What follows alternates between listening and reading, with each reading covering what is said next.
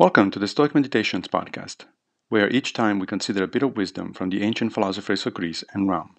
I am Massimo Pigliucci, a professor of philosophy at the City College of New York, and I will be your guide through this reading.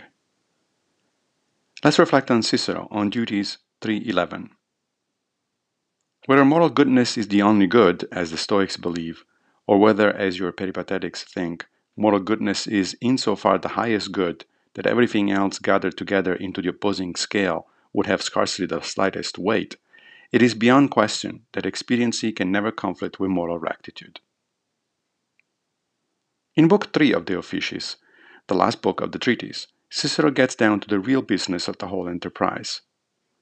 Following on a now lost book by the Middle Stoic Panaetius, in the first part, Cicero has examined the nature of what is virtuous and what is not virtuous.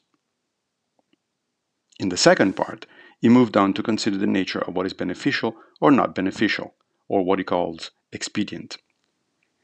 In the third part, he tackles the most tricky question: what happens if something that is beneficial to us also appears to be unvirtuous? In today's passage, he makes two claims. First, that there isn't going to be much difference in the way various Socratic schools, like the Stoics and the Aristotelians, are going to respond to the question.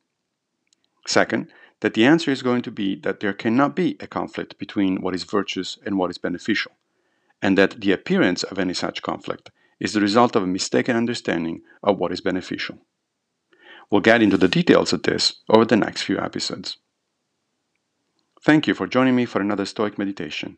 I will be back with a new episode very soon, fate permitting. If you like this podcast, please take a minute to give it a good review on whatever platform you use to listen to it.